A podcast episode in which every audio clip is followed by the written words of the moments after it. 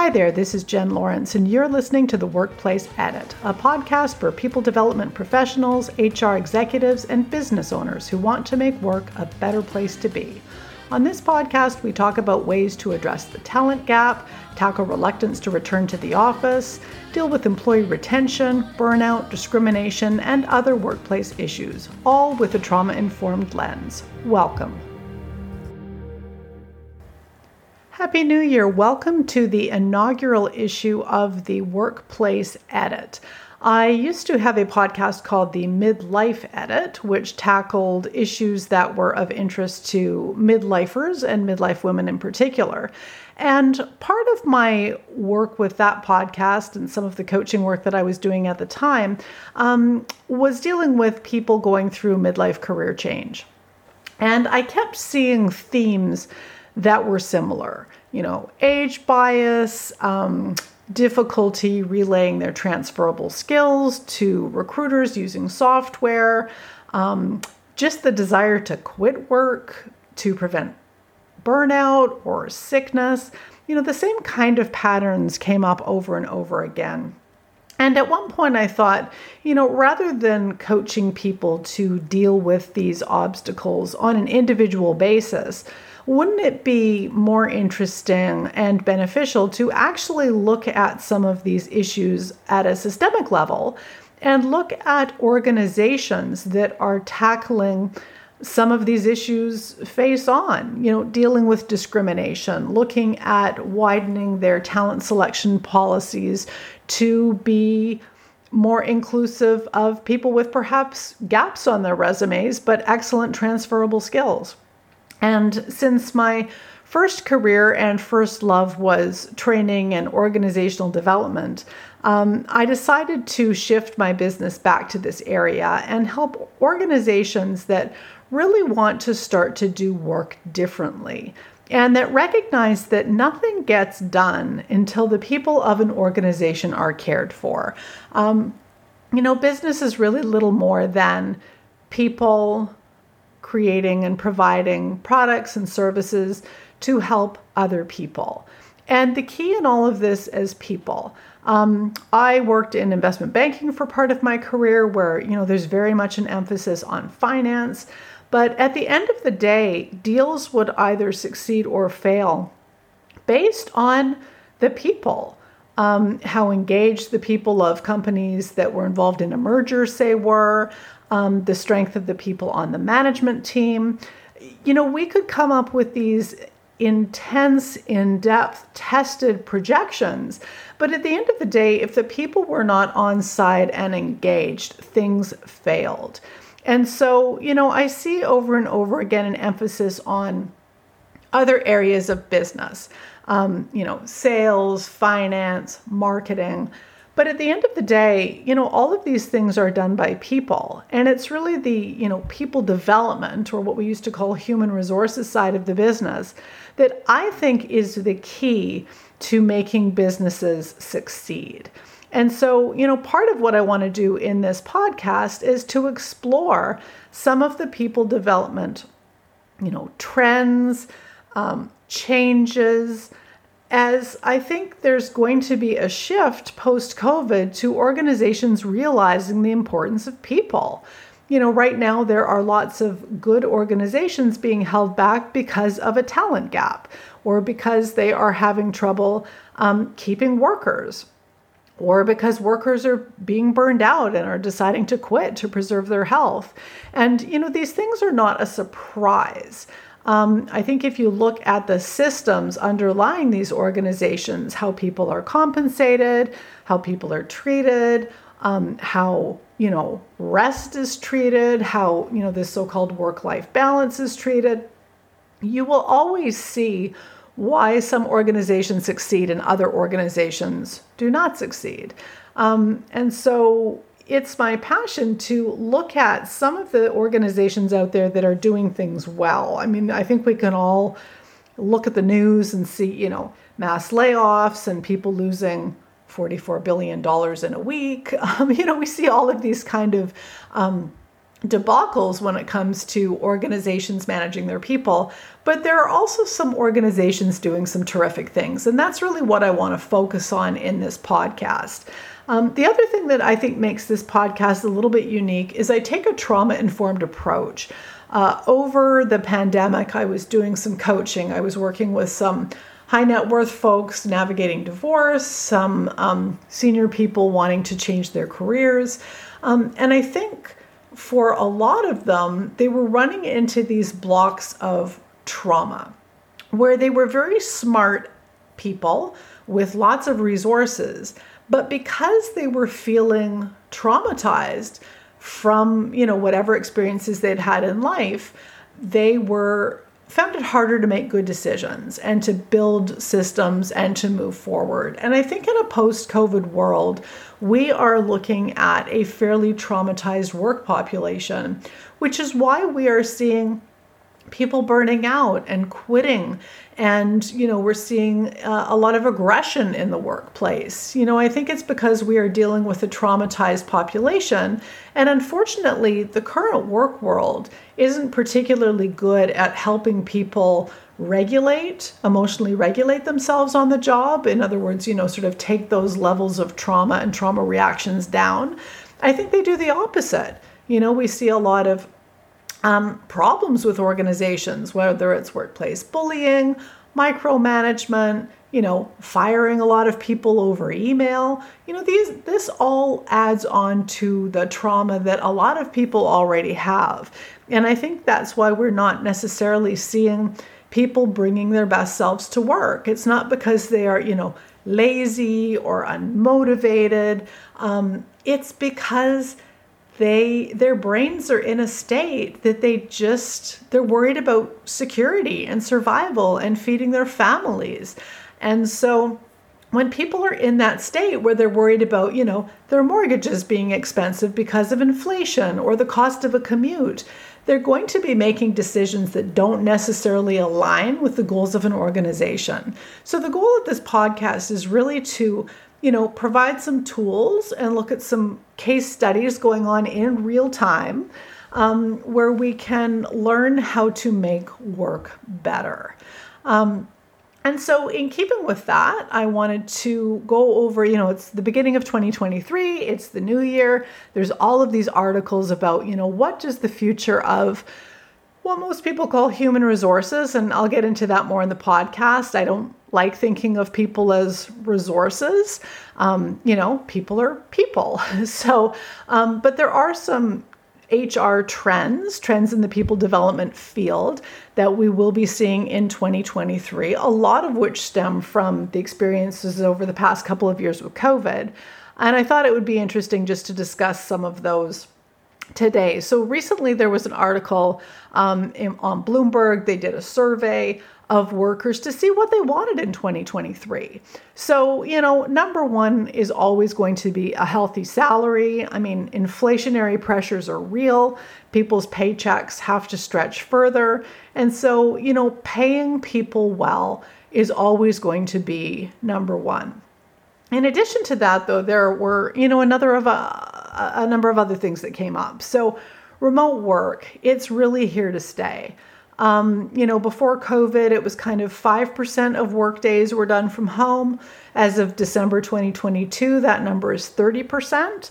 And most of the experts who are studying, you know, work, kind of how the work day is shaped up, thinks that that number is going to stay around 30%.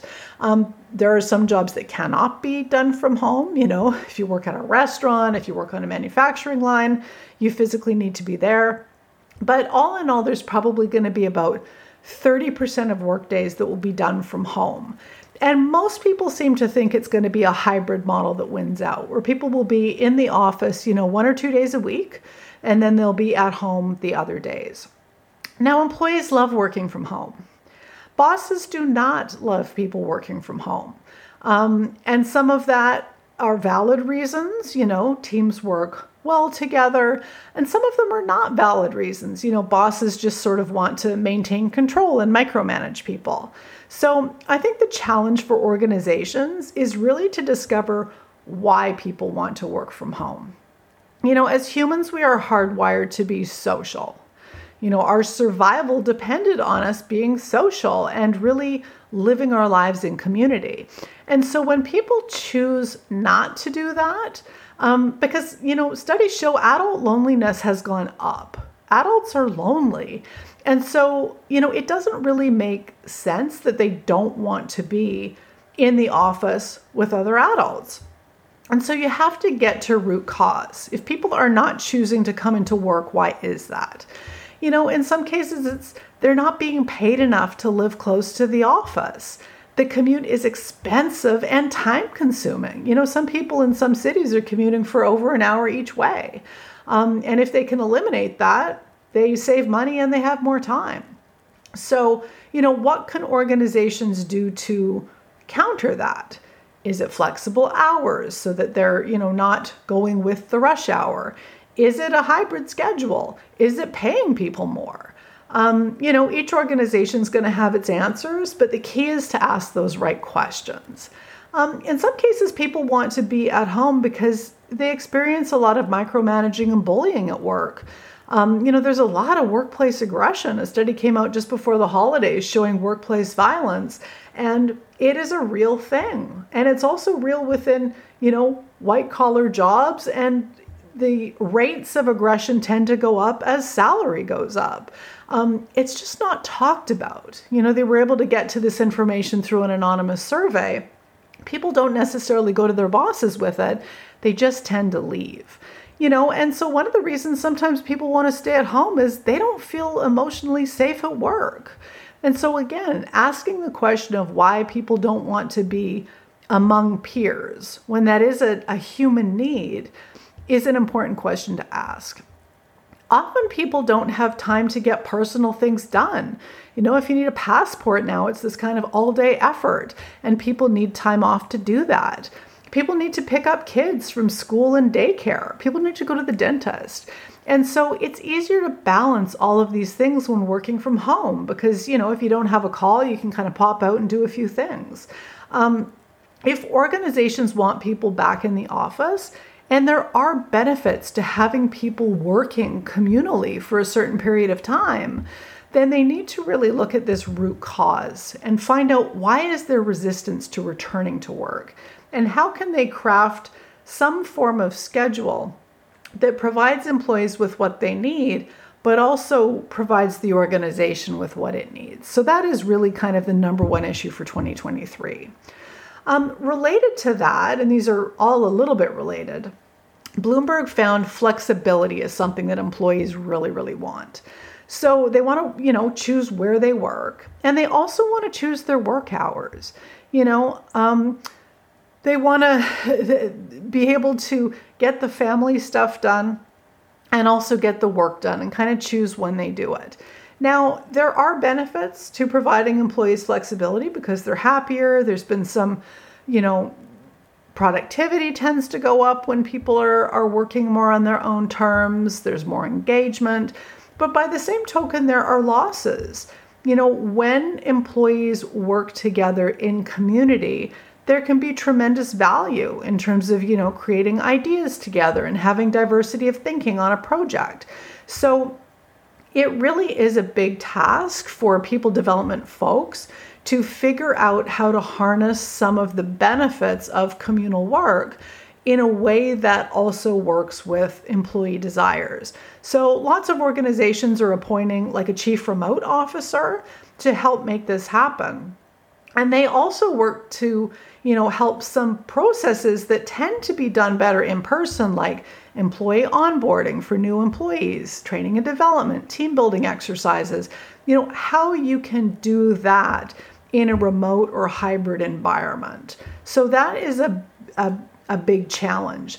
There's also a challenge around burnout because, you know, they, um, Microsoft was actually the organization that found that employees were working a triple peak workday. That's what they call it, a triple peak workday. And they were, you know, rather than kind of having a productive morning and then some time off for lunch and a productive afternoon, like you might have seen in, you know, the 1960s, people were working in the morning, working in the early afternoon, taking some time off to deal with family issues, you know, kids after school, And then we're going back to work at about 10 o'clock at night. That seemed to be the peak, was about 10 p.m. And that is late. That's carving into people's sleep. And so there is a challenge for people development folks to help employees get their work done, you know, and be accountable and get all the deliverables met, but also not be like not sleeping to get that done. You know, so helping employees figure out what are some boundaries. If if work and home life are starting to blend more and more, such as they did over COVID, um, how can there be some boundaries so that folks are being productive, but also aren't being burned out? So that's going to be a really hot topic for 2023. Um, related to that, because we're people and all things tend to overlap and intersect, um, is this idea of sustainable work. Um, and and you know bloomberg noted this and this is their terminology. And i think when we think of sustainability we tend to think in terms of like the environment you know having a sustainable like h&m says that their you know clothing business is going to be sustainable because they're going to be reusing a lot of things. That's that's how we tend to use that term. But there's a lot of um, sense that you know if we're seeing people as resources and again i don't love that term then we need to look at there being some sustainability. We need to look at a regenerative economy, a regenerative work styles. So that will build in periods of recovery. You know, we're asking employees to do more and more as there's been layoffs and, you know, so called efficiencies. Um, people are being asked to do more and more and more, and they're getting burned out. So, organizations that are able to build a regenerative system where there are built in breaks that protect against burnout. You know, if you work in manufacturing, um, assembly lines will have kind of a period of pause for maintenance because if you just run them and run them and run them and run them, they will break. I think people are starting to realize that the same holds true for human beings. You know, you can't just run them and run them and run them or they will break. They get sick, they burn out, they leave. So, smart organizations are redesigning their systems to build in some space for employees to recharge. And that's going to be a really big focus for 2023 and beyond. Um, financial benefits.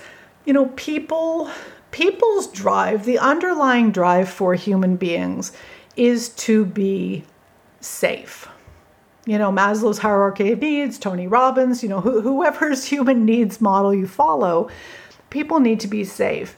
And financial security is a big part of that. We live in a time of inflation. And so employees are very interested not only in good salary, but in some benefits that help them stretch their dollars further. So, you know, tuition assistance, elder care, child care, health benefits, um, all of these things that help offset some of the rising costs of living are something that are top of employee minds. They are less concerned about retirement. And that's not because, you know, suddenly people aren't concerned about retirement. It's simply that their current needs are a lot more pressing. They are worried about paying the bills next month. And so organizations that can address that are going to be very attractive to employees. Um, job security is the final Bloomberg point in terms of what employees are looking for in 2023. 2022 had a lot of very well publicized layoffs and a lot of layoffs like over text and email or Twitter. And, you know, I think people are just very concerned about job security, especially as we head into what seems like might be a recession, and especially during inflationary times. So, new recruits want to make sure that there's some job security before signing on with a company. And current employees want to know that they're going to have a job next month, next year, um, and if they don't think that, they're going to spend a lot of time looking for new work while on the job. Um, when you threaten someone's security and safety, and financial security and safety is a big part of that in the modern world, you know, people are people are going to react and they want to get back to a place of safety. And if that's with your competitor, then that's with your competitors. So I think the smart organization is going to really work at making people safe. And part of that is around, you know, what can you provide in terms of job security, you know, in terms of contracts and that kind of thing? And what is the messaging around what people have gone through? If your organization has just gone through a big layoff, the people that are there are going to want to know and be told that they are safe. Um, one of the troubling trends that we've seen in this area is, you know, companies rescinding offers to gre- recent grads and co-op students you know, the reputational damage that this does to a company in terms of future talent building far exceeds the savings of these, you know, relatively low salaries. So I think HR's role is really going to be to step into a strategic, you know, a strategic position and start to challenge, you know, CEO and other C suite individuals that people decisions need to go well beyond the quarter. We've been so conditioned over the last couple of decades to have this, you know, quarter by quarter response to things, you know, driving shareholder value up in the quarter and reporting to the shareholders, even if we're not a publicly traded company. And I think, you know, HR, people development needs to be the kind of the ethical center, the heart center, and also the long term focus center of the organization, and to constantly remind the management team that investing in people is a long term game. And so, you know, cutting people to have a short term impact on quarterly profits has an impact well beyond those dollars because even the people that were not let go are going to be more fearful. They're going to be operating from a place of trauma as they've seen, you know, colleagues they like leave and their workload increase and they fear for their own security. So I think that's going to be one of the key roles of HR in 2023 is to step into a more strategic role and to start to guide CEOs and others in the people decisions. Some other trends um, when it comes to employee wants that I've seen are a very strong desire for salary transparency. There's nothing worse than working in a job for five years only to discover that you've been making like $10,000 less than your colleagues. It's just not something that an organization can undo. And so, salary transparency, it just makes things fair. And it's very, very important. So, salary transparency is, I think, something that HR should be pushing for. Um, and if there's any shift that I think would really benefit folks in HR, is they need to move from being seen as gatekeepers in an organization to being strategists, to saying, like, we really understand people and what makes them tick. We understand how to align behaviors with organizational goals. And, you know, we need to be listened to when we have suggestions around salary, communication, promotional paths. And the more transparent things are, the less likely there is to be discrimination because a role pays what a role pays. Um, the less likely there is to be, you know, perceptions of unfairness the less likely there is to be, you know, gossip and conjecture because the information is simply there. So I think that's one of these things. I don't know if we'll see it necessarily in 2023, but I think we're going to start to see a real push for that over the next five years. Um, discrimination and systemic biases are also something that need to be, you know, actively dismantled in a real and meaningful way. No longer can an organization simply say, "Well, we have a DEI committee." I mean, I think they need to show real commitments to creating a more diverse workforce. And that's not simply because it's like the right thing to do or you know, it's legally correct or they want to prevent lawsuits. I mean, that is the bare minimum. I think organizations need to do it because organizations that have diversity of thinking make better decisions. They better reflect their customer base they're simply better companies.